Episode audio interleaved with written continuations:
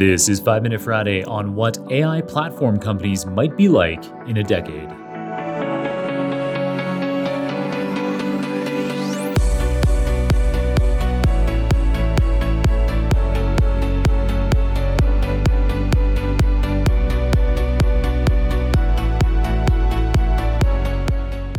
For the last two 5 Minute Fridays, I've been joined by Ben Taylor, and we have him again this week answering questions from me on specific, important AI questions. So, two weeks ago, we had him filling us in on how you sell a multi million dollar AI contract. Last week, he was back to let us know why CEOs care about big AI contracts and the big difference that that can make for their businesses. So, now looking ahead, as we did a bit last week into the future and what AI can do for us, let's dig into that more this week by asking what should we expect from AI platform companies 10 years from now? So, could one AI platform eat all of the niche AIs, for example? Uh, I love this question. So, with AI platforms, one of the issues you run into is you can start going after every problem. And that, that is a little concerning because you have limited resources. What's the customer acquisition cost? You typically people want to do market verticali- verticalizations, but eventually there will be a platform that can go after every problem. So any problem that you and I would roll up our sleeves and say, principal level data scientists calling like reporting for duty, I'm going to dive in and do this. In 10 years, the, the platform will do it all. Mm-hmm. In a few themes that you'll see, there'll be more data type expansions, more data source expansions. So they'll be able to tackle more problems that previously required your heroics to fill in the gaps. And then it'll be more approachable by more users. So we talk about uh, democratizing AI.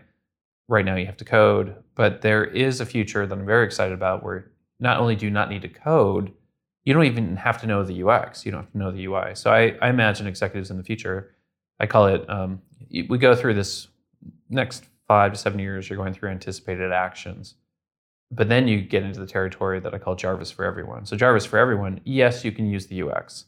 Yes, you could use the APIs if you choose to, right. or you just talk to it. Right. So you go into your office, you're like, hey, hey, just like you and I might task a group of five or ten junior data scientists, you are now tasking this intelligent platform because voice is a much more natural way to communicate, and we really are there. Like uh, the accuracy in ASR, the the quality of NLP. So 10 years from now, you will have these very specific and direct. What's ASR? Uh, automatic speech recognition. So a human, the word error rate, substitution, inclusion, or deletion um, is plus or it, it's it, not not plus or minus. It's three percent word error rate. A, ASR systems in the past have been really bad. Like we're talking twenty percent word error rate, which yeah. is hard for you to read. Yeah. But that is quite good. Um, with Alexa and these other systems, they're they're really good because they control the hardware. If you get below that, then it's you don't want bad ASR at the top of the pipeline because that's going to mess up all the downstream NLP. Yeah. So an ASR is so good that it is it can hear everything that you and I are saying right. with one percent word error rate, then it's ready to now have a conversation, which is it's a much more efficient way to interact with any software platform because Otherwise, you have to learn the UX. You hope it's intuitive. And why do a five, six, seven, nine step process when you can just ask the question?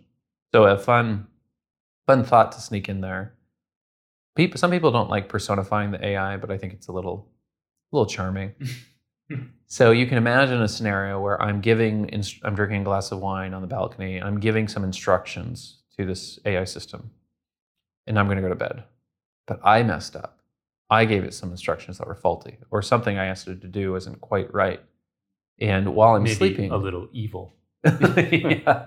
Uh, so, so while I'm sleeping, this AI system desperately needs to try second, third, fourth, fifth alternative.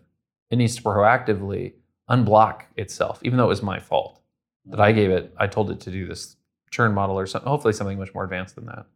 And so it will wake up I'll wake up in the morning and not only create will, me some customers. Yeah. who will never churn. yeah. Make my competitors go bankrupt. go to sleep. So that eventually when you have the singularity, it will surprise you. Like, oh wow, it actually crawled the web and downloaded all this data that maybe was illegal, but I didn't know it could do that. Right. Um, Yeah, so you'll have to be very specific. That I need you to find all data possible without violating GDPR and any local laws. Right. Um, all right. So, so, uh, so we've got this uh, this AI system that can not only uh, understand your commands, but also understand mistakes that you might have made in your commands Yeah. and automatically Yep. fix those. And and some people might not like this future, but I think I think it's a great future because you and I are underqualified. Not not uh, everyone. Everyone that's listening, you are underqualified for most of the work you're going to do tomorrow. Wouldn't you rather spend your time being underqualified, where you're literally learning, where you're trying these new challenges? And I and I think that's a very exciting place to be because what are we going to do? We're going to do a lot of things that have never been done. But unfortunately, today we waste time reading emails, doing or or even some of the machine learning things you might do. You've you've built this bike so many times. You're just kind of you. The, it's not building itself yet, and so mm. I'm I I'm really excited about that future, and and I think there's plenty of space to play for niche AI players, but I do see some monster platform company that begins to gobble them all up, and, and that that would kind of uh, not that Mark Cuban like his um, he has his quote that AI will usher in the world's first trillionaire. Hmm. So if you have that company Right. that is running at that level, then it most likely is a ten trillion dollar market cap company, and so maybe there's a trillionaire hidden in there somewhere. Right. Maybe it's you, listener. Yes, get to work. All right, that's it for today's episode. We'll be back with Ben Taylor for the fourth and final time next week to ask him another topic that prepares us for the future how to get kids excited about STEM subjects. In the meantime, keep on rocking it out there, folks, and I'm looking forward to enjoying another round of the Super Data Science podcast with you very soon.